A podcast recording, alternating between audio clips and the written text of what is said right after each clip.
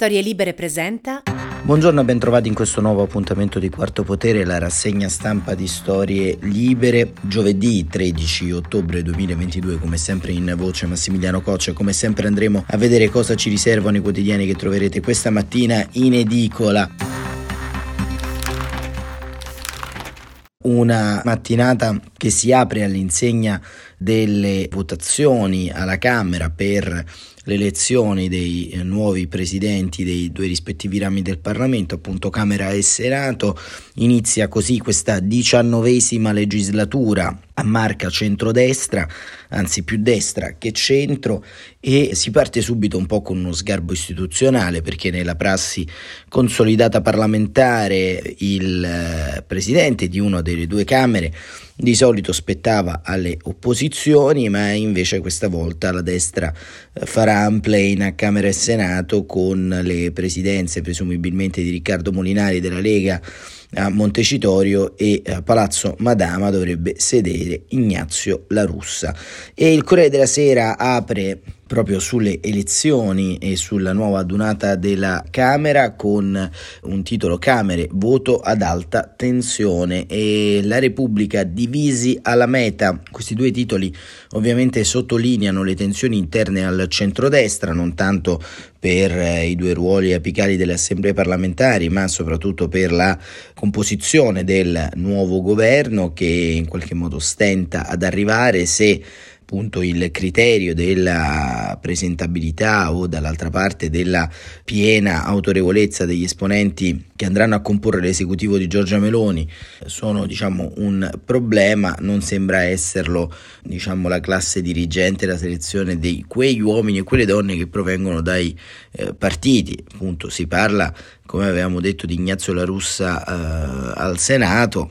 in una seduta che sarà presieduta da Liliana Segre, ma insomma Ignazio La Russa è pur sempre eh, quel eh, senatore di Fratelli d'Italia che ha detto che tutti discendiamo da Mussolini. La stampa, lite Berlusconi-Meloni, destra al palo e Libero pone invece l'accento su il ritorno a Palazzo Madama di Silvio Berlusconi. Ricorderete sicuramente la sua estromissione dopo la condanna per il processo Rubiter, condanna che eh, lo oh, vide appunto costretto ad abbandonare secondo le norme della legge Severino il eh, Senato e appunto con il ritorno ieri ieri per il quotidiano diretto da Alessandro Sallusti finisce l'esilio della vergogna. Il giornale Il Cavaliere è tornato il centrodestra quasi. Il Fatto Quotidiano questa volta lascia stare la geopolitica e si concentra sulla politica di casa nostra. La marcia su Roma parte con una rissa. La verità sui vaccini hanno sempre mentito, ormai è diventata quasi un'ossessione per il quotidiano di Belpietro, la vicenda Covid, vaccini, insomma, credo che continuerà a parlarne anche dopo vent'anni che sarà stato debellato il eh, SARS-2 coronavirus, ma vedremo. Il tempo, finalmente si parte, il messaggero Camere accordo a un passo e domani il centrodestra di Meloni arriva e già in frantumi ad inizio legislatura. Il Sole 24 ore, Novax, pronti un milione di multe ma la sospensione è già in arrivo. Il mattino Camera e Senato c'è l'intesa, il riformista ai ai ai contro tutti a sorpresa un governo in alto mare. E poi il quotidiano diretto a Piero Sansonetti si sofferma sull'assenza di una Camera data all'opposizione, non dare alla, una presidenza all'opposizione è arroganza. E ancora il manifesto apre sulla questione ucraina, chi ne fa le spese? È la foto che domina la prima pagina di Kiev delle macerie dei bombardamenti e il resto del Carlino invece parte la legislatura, la russa al Senato, il dubbio, guerra sulle poltrone di Viminale e Senato, Salvini, non mollo. Ancora il foglio titola Addio populismo a costo zero. E ancora andiamo a vedere le ultime pagine che eh, abbiamo quest'oggi. Avvenire sfida sull'energia eh, chiaramente riferito al price cap e poi anche il giornale della conferenza episcopale italiana da un suo punto di vista sulla, sulla vicenda politica. Camera al debutto, tarda l'intesa sulle presidenze, un'intesa che ancora non arriva, ma che molto probabilmente arriverà nelle prossime ore, proprio nei prossimi minuti, tanto che appunto la ritualità del eh, Parlamento inizierà ad espletarsi tra eh, qualche ora, insomma, mentre noi vi parliamo è l'alba, ma insomma questa diciannovesima legislatura inizia con eh, molti punti oscuri. E andiamo a vedere invece sul Corriere della Sera Francesco Verderami con il suo editoriale L'urgenza necessaria per il paese, perché chiaramente diciamo eh, c'è sempre come dire la prospettiva del panorama, del contesto sotto noi, intorno a noi, che viene in qualche modo forse un po' trascurato e Verderami cerca di rimettere un po' in fila le questioni. Non è una stagione come le altre, scrive l'editorialista del Corriere della Sera. È vero, ogni governo è nato dopo un lungo travaglio più o meno doloroso, ogni confronto tra partiti coalizzati evidenzia le distanze e le differenti esigenze prima di tramutarsi in un'intesa, ma la storia di Palazzo è piena di pagine in cui si racconta di candidati alla presidenza delle Camere silurati nell'urla e di ministri in pectore silurati mentre erano sulla strada verso il colle, ma questa non è una stagione come le altre e non ci sarebbe nemmeno bisogno di sgranare il rosario dei problemi interni e internazionali eh, per indurre le forze centrodestra a accelerare il passo dando al Paese l'idea che hanno piena contezza del momento. Certo, la virtù della liturgia istituzionale eh, che non è una perdita di tempo con un sistema di regole democratiche, ci dice che serviranno ancora un paio di settimane prima di avere un esecutivo nella pienezza delle sue funzioni, ma già oggi, primo giorno della nuova legislatura, si misurerà il senso di responsabilità di chi è stato chiamato a governare con le elezioni dei presidenti del Senato e della Camera. Il voto segreto sarà indicativo del grado di compattezza dell'alleanza, una sorta di test dal quale si capirà anche la forza propulsiva del prossimo esecutivo. La vigilia ha messo in mostra come il centrodestra fatichi a dare ancora di sé una rappresentazione politica unitaria e perseveri nei giochi tattici tra leader che sembrano impegnati a disputare il secondo tempo della sfida elettorale. In realtà il 25 settembre ha stabilito quali sono i rapporti di forza, dunque tocca a Giorgia Meloni valutare le richieste di Matteo Salvini e Silvio Berlusconi, esercitando però la leadership che il voto le ha delegato, così da presentarsi pronta alla convocazione dei presidenti della Repubblica con una squadra che dia l'idea di un governo delle competenze, capace di agire rapidamente. La soluzione non può essere il risultato di una spartizione immaginare che il futuro Consiglio dei Ministri diventi il terreno per rivincite, non solo rischia di compromettere la navigazione dell'esecutivo, rischia soprattutto di minare il futuro di un paese esposto, più di molti altri, al vento della crisi mondiale. Il prossimo governo sa fin da adesso che si muoverà in un contesto europeo dove si sono manifestate, a volte indebitamente, forme di scetticismo al limite dell'ostilità verso chi ha vinto le elezioni in Italia, sa che il debito pubblico potrebbe solleticare le speculazioni finanziarie internazionali, sa che il sistema produttivo è minacciato dall'inflazione e dalla recessione e sa che le difficoltà economiche e la scellerata guerra di Vladimir Putin possono diventare la miscela di tensioni sociali Ecco perché non è tempo per i soliti rituali di palazzo in cui peraltro tutte le forze politiche, anche quelle che siedono all'opposizione, si sono esercitati. Ma questa non è una stagione come le altre, scrive Verderami, e siamo d'accordo appunto sulla gravità del momento, ma in qualche modo c'è anche forse l'idea di una classe politica molto immatura in casa del centrodestra e dello stesso avviso è anche Stefano Cappellini che sulla Repubblica nel suo editoriale di commento titola Gli impreparati al potere.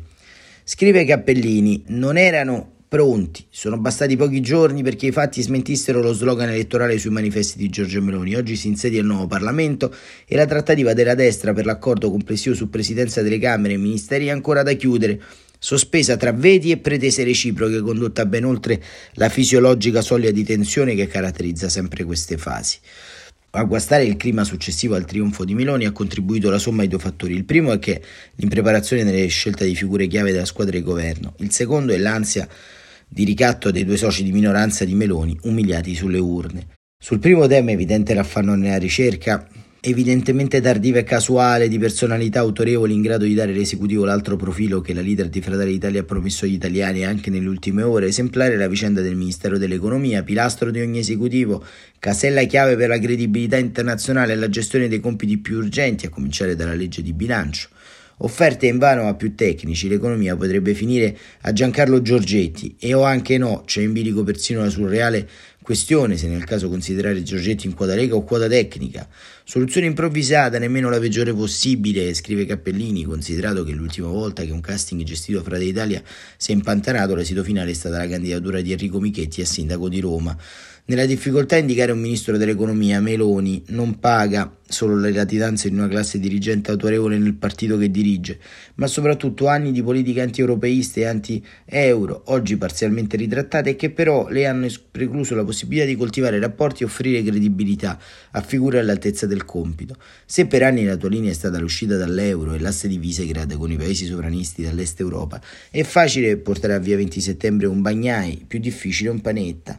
Poi c'è il tema del complicato rapporto con gli alleati. Non sappiamo quanto pesi la riluttanza di Berlusconi e Salvini a riconoscere la primazia di una leader che per altri lunghi anni è stata subalterna, prima all'uno e poi all'altro, e sia ad avvelenare le relazioni attuali ci sia persino una quota di sessismo. È possibile, non è comunque la questione centrale. Il problema di Meloni, avvistabile già prima del voto, è che l'insuccesso elettorale dei suoi alleati, entrambi ridotti ad avere meno di un terzo dei voti di Fratelli Italia, li ha resi più ostici, aggressivi, animati da uno spirito di di rivalsa, uno Salvini è uscito bastonato dalle urne e sogna solo di tornare a ribaltare i rapporti di forza nella coalizione. L'ambizione di rivivere i fasti recenti è stata il cuore delle prime dichiarazioni post voto. Se la Lega torna a fare la Lega non ce n'è per nessuno, oltre che l'incerto tentativo di provare a ridare un senso a una leadership delegittimata dall'esito del voto, l'altro alleato Berlusconi ha potuto mascherare il disastro di Forza Italia che ha dimezzato due volte i consensi in altrettante tornate politiche, solo grazie al fatto che le aspettative erano talmente basse che l'8% è parso un miracolo,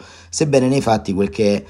è il modestissimo approdo di un partito di un tempo dominante nel centrodestra, si parla spesso in Italia dell'inglorioso tramonto del Partito Socialista francese, in attesa di capire se il PD rischi una fine analoga, Forza Italia l'ha già fatta, seppur dall'altro lato della barricata. Proprio in quanto afferiti, i due alleati sono determinati a tenere Meloni prigioniera delle loro richieste e della loro necessità conclude Cappellini.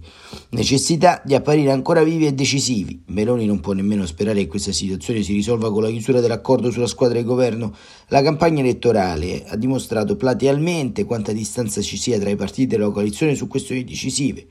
Fisco, spesa pubblica, politica estera, la guerra in Ucraina e i rapporti con gli alleati. Non saranno i ministeri agognati o la presidenza di una delle Camere che spingeranno Berlusconi e Salvini a deporre i propositi di rivincita su Giorgia Meloni. E il quadro che fa appunto Cappellini è molto chiaro, molto lineare all'interno di questo editoriale ed è un quadro che ovviamente desta preoccupazione, soprattutto per quello che diceva Verderami, che non è una stagione come le altre. E dopo questi eh, impreparati sostanzialmente possiamo andare eh, come dire, a, a, comprendere anche quali saranno le eh, dinamiche all'interno di questa alleanza, perché eh,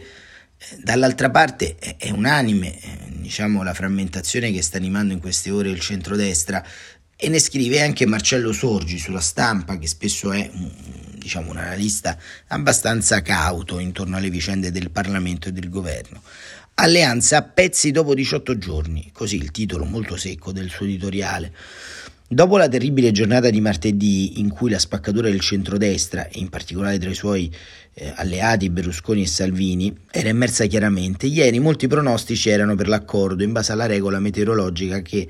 alla tempesta segue sempre il sereno. Invece la tempesta è continuata, l'incontro pomeridiano tra Meloni e la russa da una parte e Berlusconi nella sua villa romana dall'altra è stato un fallimento. Salvini che aveva cercato di favorirlo per poi far vita a un vertice a tre conclusivo in cui sarebbe apparso come il vero padre dell'intesa, a quel punto ha riunito il Consiglio federale della Lega e ha alzato il prezzo anche lui. No alla russa presidente del Senato, Calderoli candidato alternativo, insomma un altro dito nell'occhio alla candidata premier, perché al di là dei dettagli o del tentativo fallito di cercare di risolvere allargando il terreno della trattativa alla lista dei ministri, la questione aperta è un'altra, il rifiuto del leader di Forza Italia e di quello della Lega di riconoscere Meloni, la vera vincitrice delle elezioni che con il risultato del suo partito ha trainato la coalizione. Il ruolo di nuovo capo del centrodestra, come appunto era stato Berlusconi per oltre vent'anni, come è toccato a Salvini la scorsa legislatura e come vorrebbe la regola da chi prende un voto in più dalle carte e forma il governo, ma il resto si tratti del rifiuto della candidata a Palazzo Chigi inserire nella lista dei ministri Ronzulli, stretta collaboratrice del Cavaliere, o di Salvini di dirigere la possibilità che Giorgetti diventi ministro dell'economia, la poltrona più importante del governo dopo quella di Presidente del Consiglio, sono dettagli di un ennesimo pomeriggio tragicomico in cui tutti aspettavano tutti e nessuno voleva davvero incontrarsi con gli altri. A meno di un riavvicinamento in extremis prima dell'inizio delle sedute delle Camere, le votazioni per le elezioni dei presidenti partiranno a vuoto, dato che né la Russa né Calderoli sulla carta hanno i voti per essere eletti al Senato e per la Camera la Lega non è ancora sicura sul nome da fare. A 18 giorni dal voto del 25 settembre l'alleanza vittoriosa di Meloni, Salvini e Berlusconi è a pezzi. Questo è l'unico dato certo. Ecco, diciamo, sono notizie, eh, come dire, non certamente rassicuranti, anche perché dall'altra parte, insomma, l'opposizione è in qualche modo, eh, come dire, ancora ballerina. Oggi Andrea Orlando si candida alla segreteria del PD, c'è ancora scontro su chi farà il capogruppo, insomma, eh, anche lì la situazione non è buona. Ma andiamo a vedere eh, in conclusione anche un po' un paradosso di questa tornata di elezioni di Camera e Senato, ovvero la presidenza che spetterà Liliana Segre come senatrice anziana, c'è anche Giorgio Napolitano che però è impossibilitato da condizioni di salute, e Paolo Coronnello scrive quel silenzio tormentato di Liliana. C'è sempre una prima volta, anche a 92 anni, quando si pensa di aver visto e vissuto tutto. Ma guarda cosa mi capita nella vita. È andata ripetendo Liliana Segre in questi giorni agli amici più stretti e ai figli, per raccontare che con animo oggi con che animo oggi la senatrice a vita più amata dagli italiani presiderà la seduta del Senato, sedendo sullo scranno che le attribuirà per meno di 24 ore la presidenza dell'Aula. Basterà sapere che da oltre due mesi si è chiuso in un riservo istituzionale rarissimo ormai nella politica nostrana, sentendo tutto il peso delle responsabilità da ricoprire, sebbene per un tempo assai breve, la veste impegnativa di seconda carica dello Stato. Solidale con le donne iraniane dispiaciute della caduta di Draghi, molto attenta ai cambiamenti politici, Liliana Segre si è imposta finora il silenzio di chi oggi avrà il compito di aprire la seduta del Senato con un discorso che, c'è da giurarci, sarà probabilmente il più seguito della giornata. Ispirato all'articolo 3 della Costituzione sull'uguaglianza tra i cittadini, un discorso meditato a lungo, soppesato e riletto per non essere colta impreparata, lucidamente consapevole dell'eccezionalità del momento e della svolta a destra del paese, della guerra angosciante che si svolge alle porte dell'Europa, della crisi climatica, della battaglia delle donne iraniane. Tutto sommato un calice amaro che, per suo, il suo carattere riservato per questo ruolo non voluto di madre della patria, a un certo punto avrebbe voluto allontanare da sé, stanca di questa continua sovraesposizione. Ma Liliana è di una tembra eccezionale. Ieri alla buvette del Senato, intercettata dai giornalisti, ha detto di vivere molto tranquillamente questo momento, con tutte le emozioni del caso, si capisce. A volte accadono cose che davvero non ti aspetti. E ricordo è corso la sua adolescenza di ragazzina ebrea perseguitata dalle leggi razziali, internata nel campo di sterminio, rinata dopo anni di silenzio, emozionata dunque ma padrona di sé. Sono abituata ad essere me stessa. Quando sono entrata qui per la prima volta nemmeno sapevo dove dovevo sedermi. Questa volta ho provato anche la sedia e mi hanno messo un cuscino per la schiena. Sì, la vita a volte riserva sorprese incredibili, il più delle volte insegna. Nel caso di Liliana Segre, restituisce a noi la sua incredibile esperienza, a lei il privilegio di poter guardare ancora lontano. E con Liliana Segre chiudiamo questa rassegna stampa di questo giovedì 13 ottobre raccontandovi insomma un po' eh, l'ascesa e il declino della nostra Repubblica, eh, perché la presidenza di Liliana Segre forse eh, temporanea ci racconterà veramente da dove veniamo, da dove viene quella carta costituzionale che senza troppa retorica ci ha permesso di rimanere liberi fino a questo momento, ma soprattutto da dove viene quel senso di responsabilità antico di generazioni senza tempo che hanno forgiato la storia della nostra Repubblica. E quel discorso che ascolteremo oggi di Liliana Segre speriamo che non sia l'ultimo che eh, riguardi la sacralità di quelle istituzioni, perché oltre le percentuali, oltre i battibecchi che anticipano, succedono un governo, oltre la difficoltà e la differenza delle maggioranze, esiste, o almeno per me esiste, in questo caso, un bene più alto, che è il bene della Repubblica Italiana, il bene del nostro paese, dell'Europa e di tutte le cose che abbiamo intorno. Grazie davvero, ci sentiamo domani, come sempre, alle 7.45.